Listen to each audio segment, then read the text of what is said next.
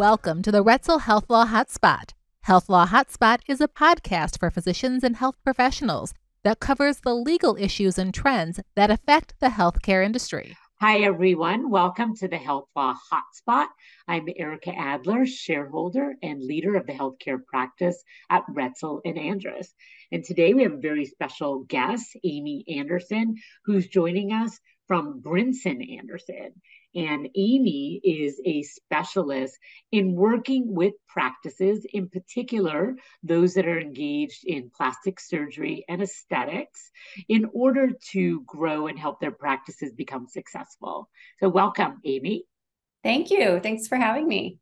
My pleasure. And today we're going to talk about the topic about how to find the right people for your practice. And what that really means is the people that are to come and join your practice, help it to grow the most that it could grow, and that also will be a good reflection of the practice's brand, which is super important when it comes to plastic surgery and aesthetics. So, this is a really interesting topic. So, let's jump right in. And why don't we kind of have you tell us basically your thoughts on this topic and, and take us through the points that you think are important to cover?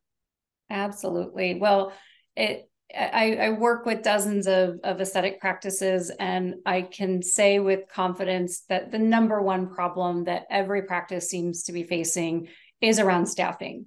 And how do we find the right people uh, that are that have the skill set and the experience that we're looking for the licensure if required depending on the role they're in. And then ultimately who's going to be a reflection of the brand? And i remind physicians how important it is to hire slowly and to really make sure that any employee brought onto the team is fully vetted. And because every interaction they have with patients is a reflection back on the physician and that aesthetic provider and even to the degree that I, I have heard patients say, if my experience was this bad trying to make an appointment, I can't imagine what this doctor's like. Right. And like it kind of blows our minds. But if they have a poor experience with the front desk or with the intake process, there's this correlation that the doctor must not have it all together. And so obviously that's a worst case scenario that we want to avoid. So I work a lot with practices on how to really fine tune their interview process to find and attract the best people uh, for the job. And I think it starts with anytime there's an opening that we pause. We, you know, we tend to have this anxiety of somebody just resigned, somebody's leaving. We need to fill the job as quickly as possible. And listen, I get it. Like you have busy schedules. Most practices can't afford to have a gap. However, it's a, prime, a premium time to pause and say, who is it that I really need in this job? Let's think about the job duties, uh, think about the responsibilities. A lot of time in practices, job duties get shifted over time. And we may now have a person doing a role that doesn't really make sense, but that previous person kind of absorbed it. So it's a it's a great time to just take a fresh look at the job description and reassess what is it that's actually needed. It doesn't need to be a three day process, um, but maybe 30 minutes to, to run through that job description and confirm. And do you find that uh, people are resistant? You know, one of the things when I work with practices and they've done things a certain way, um, it's hard for them to accept that there might be a better way to do it, or they have certain people that they trust and they do such a good job in multiple different roles mm-hmm. and either they're you know resistant to making those changes or the people that hold those roles feel like you know they're being somehow downgraded or uh, mm-hmm. diminished by those changes which can make it really hard to to you know put improvements into place absolutely absolutely i mean managing staff through change is, is a big part of it um, everything that you know may have a logical or rational decision you know reason behind it there's also an emotional component. And so supporting um, people through changes if it means changing their job duties in this process. You know one of the things when we look at job descriptions um, that i focus in on heavily and, and I'm, I'm sure ericka that you get involved in this as well is what is the licensure or certification required for these job duties we see this a lot in aesthetics. There's a lot of misinformation or just lack of knowledge about scope of practice and who is legally allowed to provide certain treatments and run specific devices because as you know it's a it's a state by state and and sometimes maybe even city or county um, by county ordinances as to who has certain scope of practice so for example um, i live in indianapolis and indiana tends to be one of the looser states in terms of what physicians are able to delegate to a member of their staff. So you know in in that regard as a, a medical assistant which we know is not a license it's a it's a job title it's on the job training in most in most areas um, can perform certain functions up to and including injecting neurotoxins fillers running lasers as a delegated uh, task from a physician it still requires oversight and training it doesn't mean they can just you know evaluate and and diagnose and, and treat patients independently, but they can run those those devices. Whereas uh, I have a, a surgeon in Alabama who he is the only one in his practice that can inject. As a physician, he's he, you know the PAs and NPs even are not able to inject in that state. So there's so much variety, and I feel like there's a lot of misinformation around this. Do, are you seeing that as well? Definitely. Um, I think that also if if practices do things and they know that other practices do it they assume they're doing it properly right, right. i hear the excuse all the time well that's how everybody does it right but mm-hmm. the laws are very uh, quickly changing in many states i recently was working with a doctor in one state where she'd been doing you know the same thing as everyone else for many many years had a great practice. And um, only recently found out that the law had changed. And she wasn't aware of the change in law when she called around none of her colleagues knew uh, the medical board didn't know. And the effect of this law really was to change exactly who could delegate, who services could be delegated to, um, who could supervise those services. And it would have a huge impact on her practice because in many of these practices, the way they're able to grow and become so successful financially is that the doctor doesn't need to be there all the time overseeing everything. When someone's trained, they can have multiple mid levels or, or other people doing some of these services. Well, if the doctor is the one that has to be doing everything or has to be there physically to supervise, or people who previously were able to do it, but now let's say it's only a mid level and mm-hmm. not a regular uh, RN or or MA that can do it, mm-hmm. it changes your practice structure. It changes the volume that you can achieve. It changes your financials. It has a huge impact. And in that case, she was able to get together with colleagues and they achieved uh, some changes uh, in the law actually and got some delays on something so you know there but that is just one little example. And i think we're going to see changes like that. And i guess the question is who's behind those changes? I'm mm. not sure. Uh, i think you know a lot of physicians are opposed to the delegation of services to non-physicians. So we're seeing some of that in some states as people are more vocal than others, right?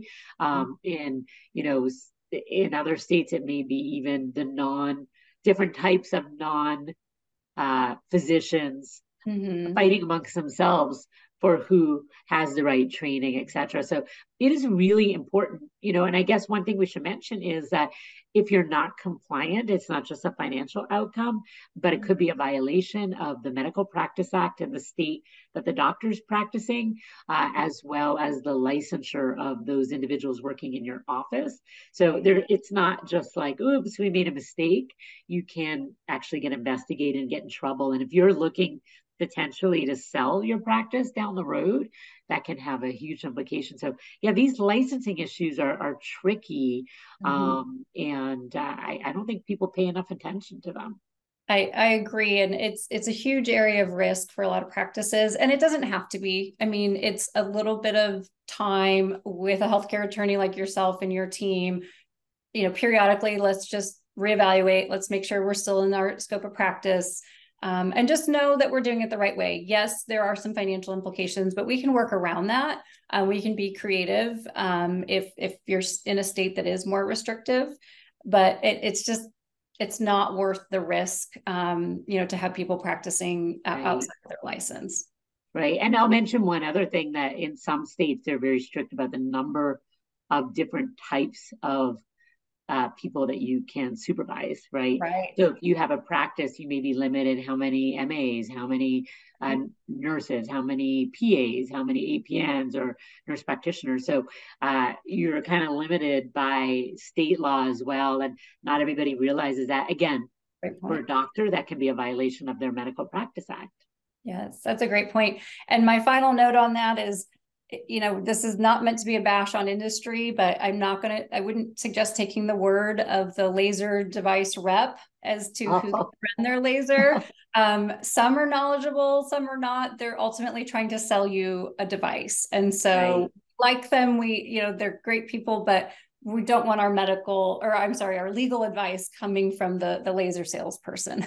right. I, that's a great point. I've actually said that before on this podcast that a lot of doctors, when we get involved with them, all of their information came from the rep.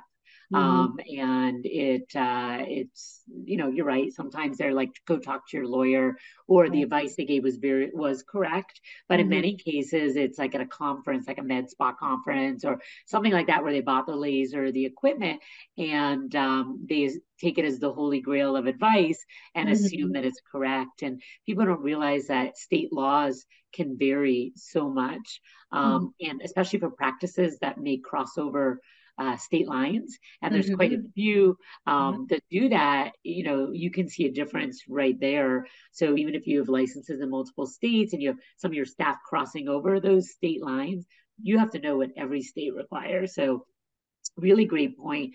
Um, you know, one related thing to think about also is that the supervision of the service is one thing, and and maybe you know more about this even than I do, but uh, a lot of times, even if you could supervise a service, there needs to be like at least an initial visit with the mm-hmm. doctor, and a lot of people don't realize that they they're aware of the supervision rules, um, mm-hmm. and they do those just perfectly, but mm-hmm. they don't document a physician visit initially, and I've had some of our docs get in trouble for that too. So it's a great point. Um, you know, some states refer to it as a good faith exam. You know, there's different vocabulary around it, but you're absolutely right. There, it's an area that can be lacking. And again, it doesn't. We can we help a lot of practices come up with an efficient way to do that. It doesn't need to be a 30 minute visit with a physician.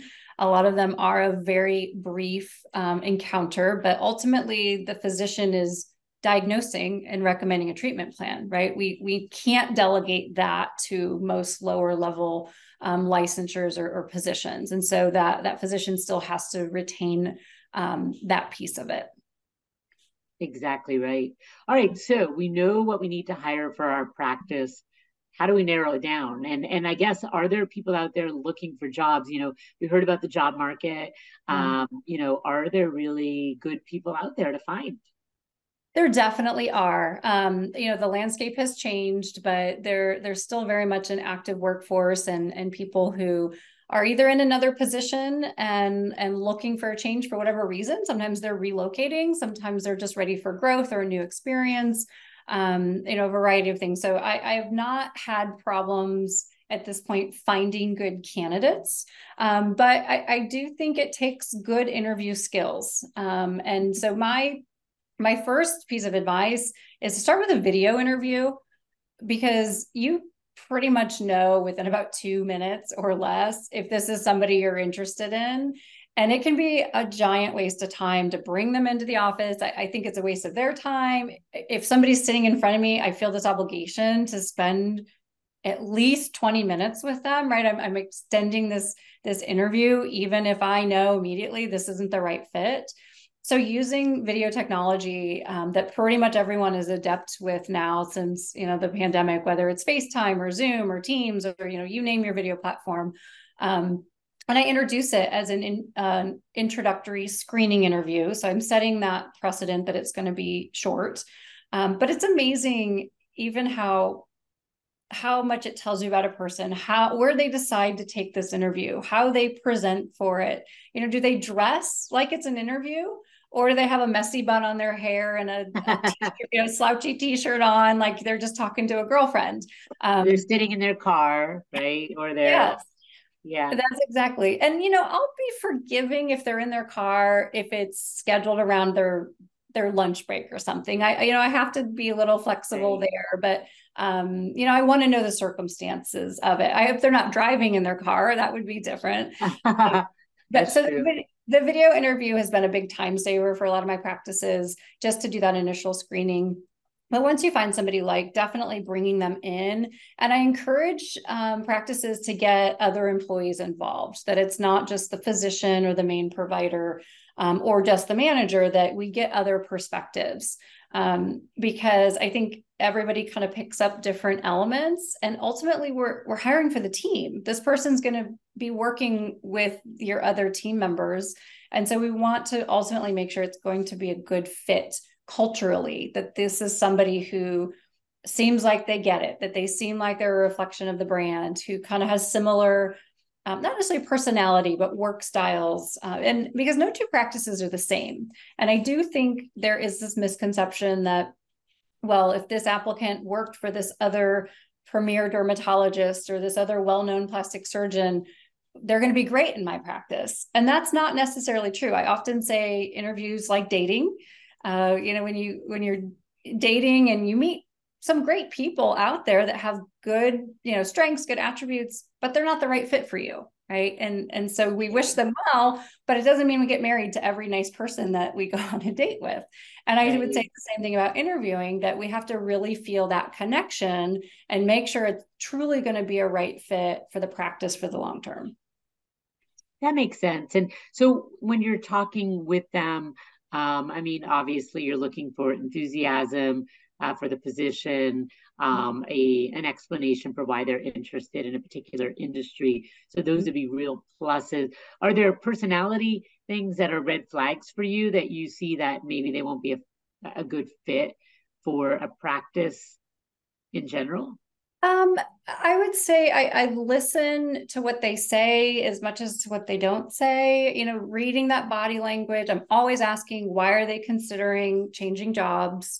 Um, if they're you know leaving a, a, current position, I'm listening, frankly, for drama, um, for indication that they didn't get along with somebody. And and listen, that happens. I'm realistic, but then I want to know why, and I am to dig into some details and say, oh, tell me more about that and really right. um, you know how somebody presents it can be very telling so any kind of sign of drama is a red flag if it's coming up on on the first interview it's probably going to become more apparent once once they're working for you. Um, and I, i'll often tell people go with your gut. If something just seems off it probably is. And anytime i i feel like we've tried to rationalize or explain away something that was a little funny it always comes back around to bite us. Like the, it's always like, no, we kind of knew when we interviewed that they there was something off, and we tried to make sense of it, and then it just really gets amplified once they're hired and and in the practice. So, what does your process look like then after your video interview? You kind of narrow it down, and and then what happens? So definitely then um, moving my top two to three um, to an in-person interview in the office. Like I said, getting other people involved. Um, I do like to have them sign a confidentiality agreement and then shadow for a few hours uh, because I think it makes a difference. Everybody's idea of a busy practice um, is a little bit different. Is some people will say 20 patients a day is busy, where others will scoff and say, no, trying to do 60 or 70 a day, that's busy. So I want them to see what busy actually is um, whether they're front desk or medical assistant or, or a provider themselves, if this is a nurse injector or somebody that we're hiring. Um, I want them to have a realistic idea of, of practice volume, um, of what the workflows look like.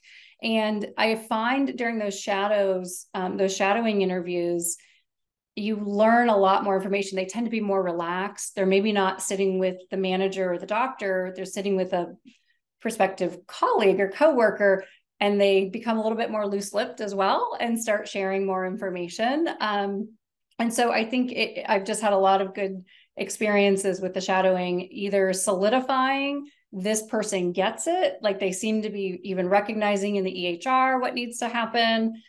You know, they just seem to be really switched on, or other times where they just seem like a deer in the headlights and lost. And we're going, mm, maybe this isn't really going to be the right fit after all. So when you're first looking for candidates, so how do you make sure that you're kind of advertising that position in a way that you're going to, you know, get the right people? I mean, you don't want to do video interviews with people that aren't the right fit where there's a total disconnect about what you're looking for. So first of all i guess where do you recommend practices advertise for the people they're looking for? And then how do we write those advertisements in a way so that you get good candidates on the video and then good candidates kind of coming in? Are there like certain keywords so that you know you got it right by the time you're meeting them in person you know it's a little bit of an art and science and i wish i had a perfect formula because it takes a lot of time to screen resumes and then to do the the screening interviews. Um, i do i do not post a full job description online because i just think it's a lot and most people don't read every line of it. So i condense it into a job ad that is summarizing the key points of you know what you must bring to this role and the the tasks and duties that you're going to do. Um, I believe in very being very honest and transparent. Let's not lie about the job or make it sound like something it's not. Like we should be very straightforward with with what it is. Um, and then I, you know, my I, I'm not necessarily partial to any of the online platforms. In, in my company, we use Indeed primarily. Um, it just it has worked well for us. It has the tools and things that we need um, LinkedIn for manager positions and um, sometimes the provider or nurse positions. And then there's one called Health eCareers um, that is good for physicians, uh, physician assistants, nurse practitioners, those those higher licensed individuals. Um, but really, I'm I'm living mostly on Indeed.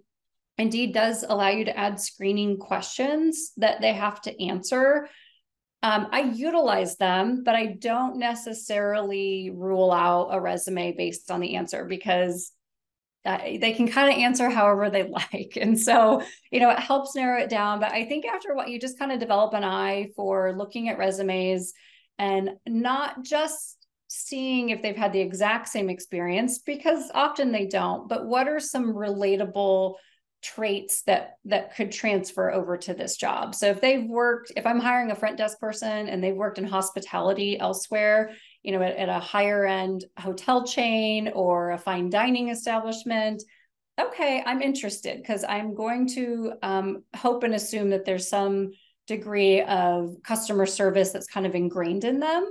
Um, that, that they're attracted to that type of role. And then I can teach them the tasks of, of our office can't necessarily teach that uh, um, hospitality type mindset. I guess, you know, one of the things I always notice about my plastic surgery aesthetic type practices how how pretty everybody is, right? Like everybody's very good looking. Everybody, you know, not everybody, but you know, they're all very into their appearance for the mm-hmm. most part. Uh, they're stylish. They they take care of themselves, etc. Uh, and I guess those are probably the people that are very attracted to this industry also because mm-hmm. those are that are important to them. Um, mm-hmm. Obviously, you can't advertise for that, but I assume that when you when you advertise, you say it's a plastic surgery aesthetic practice, and does that is it a magnet for those kind of people? I mean, I assume you're not just choosing the pretty people, right? Right, right. Well, some of my doctors tend to have that be their number one criteria, and I, I steer them away from that. But um, yes, I do indicate what type of practice it is, and I do think the person has to be interested in this specialty and in just aesthetics in general because uh, you know if if you don't care about it it can be difficult to relate to patients who you know who are seeking these services. And i, I think in any any industry you need to believe in what you're selling and and what you're accommodating and, and treating. And so um, it does seem to to lend itself. Um, a lot one line i use in my job ads and job descriptions is a neat polished appearance um, it's not saying you have to be pretty, but I am setting this expectation that there is a, a, polish and a finesse that you have to bring. It's not wearing wrinkled scrubs and messy hair every day, right? Like we do have some some expectations. I, I also want to caution on you know the the maybe too enthusiastic user of aesthetic treatments who comes in a little bit overfilled and you know, having a distorted look and if they're a reflection of you and patients will assume that your right. doctor or your provider is the one who who did those treatments. And I mean, I guess if they don't look good, right? But yes, if they're over injected and, and have too much of an extreme look, and that's not your aesthetic, your your whole angle is we get very natural looking results. That can be a disconnect because you know it and, and those are the tough situations to navigate. Again i don't necessarily just rule somebody out from the beginning but they need to really be you know the best candidate in all other areas. And then we do have to talk about that um right. you know, about oh my god. I, I think i would be wondering the whole time what what they were thinking about the treatments that I needed. I've had I work with a lot of aesthetic doctors, and I, when we talk on video, I'm always like thinking, you know, sometimes I'll say you should come stop by and see my office and I'm thinking that's like code for we should take care of those you know, crows that you get over there, right? So, you know, I, I understand it is very uh, a certain aesthetic and you need people that kind of fit that aesthetic or that vibe. And that's true of any business. And obviously you have to be very careful. There's so many questions that you can't ask when you're interviewing someone, right? right. And we can't choose people you know, taking into account anything that, you know, is illegal um, right. in terms of their their age, their sex, their whatever it is. So, right. but I guess the idea really is to promote it as a job that's the right fit for the right person, right? right. Um, you're not going to want to work there if you think you know plastic surgery is stupid and nobody should do it. That's not a good fit, right? So uh, we're going to try and find those right people. Mm-hmm. Um, now, have you? I, I guess this is kind of a weird question, but when when you want to hire someone you think it's a good fit, do the doctors kind of defer to you or do they chime in? And have you ever disagreed? I'd be curious as to kind of what the difference of opinion comes down to because you get a lot of experience you know mm-hmm. but a lot of doctors may feel like you know they know better obviously. So how does that work out well, so usually when I'm working with a practice, we'll, we will take on that legwork of posting the ads, doing all the screenings, and then lining up two to three people for them to meet so that, you know, we're really protecting their time. Absolutely, the doctor has to meet the potential candidates, and it is ultimately their decision. So we usually have dialogue about it. If I'm not going to pass along to them somebody that I don't think is qualified, um, you know, we might kind of go back and forth of who of the final candidates is best fit. Um, but ultimately, it's their practice, it's their business, and I will give them, you know, my opinions. Um, but you know, I, I don't have a crystal ball either, and so uh, we're all kind of. it's a little bit of a gamble when you hire a new employee. We don't have that certainty. Um, another thing I hear a lot is, "Well, I just want to make sure she's going to stay here for a really long time." I'm really sorry. There's never any guarantee of that. No matter what the person tells you, you know, that's always a potential risk. So, you know, I see myself as an advisor. Um, I'm definitely an advocate of the practice. And then I'm going to support whatever decision the physician um, makes, unless it was something egregious, like they don't have a license to do the job that you want them to do. Then I would say, you know, I can't be part of this. But that's really never happened to me. So um, it, once they make their selection, then often we will facilitate doing the background check. You cannot skip on the background check. For me, that's a must on every position. Um, and then uh, checking references. I, I, do strongly believe in references. Um, if they've ever worked for another physician, I prefer if we can do a physician to physician phone call because it, it just seems to garner a lot more information than the calling the HR department or calling them. You kind of get the standard just confirmation that they worked there. But if we're trying to get a good reference, um, I do ask for a, a, physician reference if if they've had that experience before. Right. And then one final thing that I I think um, I'm utilizing more that I think is helpful for practices sometimes we are doing some assessments in like some skills assessments. So I've, I've had a lot of practices recently frustrated with the um, written communication of some of their staff, whether it's email to a patient or how they're writing in the chart that the grammar is not very good. The, there's a lot of misspellings. And so I've been given, I've given some um, applicants writing tests and it's as simple as when they're in person, I put them at a computer with a blank, you know, document and I I have to give them a topic like I don't want it to be technical because they may have never worked in in aesthetics. So I'll say write 2 to 3 paragraphs about the last vacation that you took. Right? Something like anybody can write about and it just helps you see can they write? Can they write cohesive sentences? Do they use the proper punctuation? Does it make sense? I give them, you know, 15 minutes or so to do it. Again, it's a low pressure thing uh, but it's very telling as to what will their written communication look like in the practice. What do you find on average? I'm really curious about that. Um, I find average. um, you know, I, I guess I my I have to manage my expectations. If I, you know, if it's not a marketing position that's going to be heavily right. writing, um, I I really just want to make sure they're using proper context and grammar. And right. most of the time, most of the time they are. And it's also setting the precedent that this is very important to us.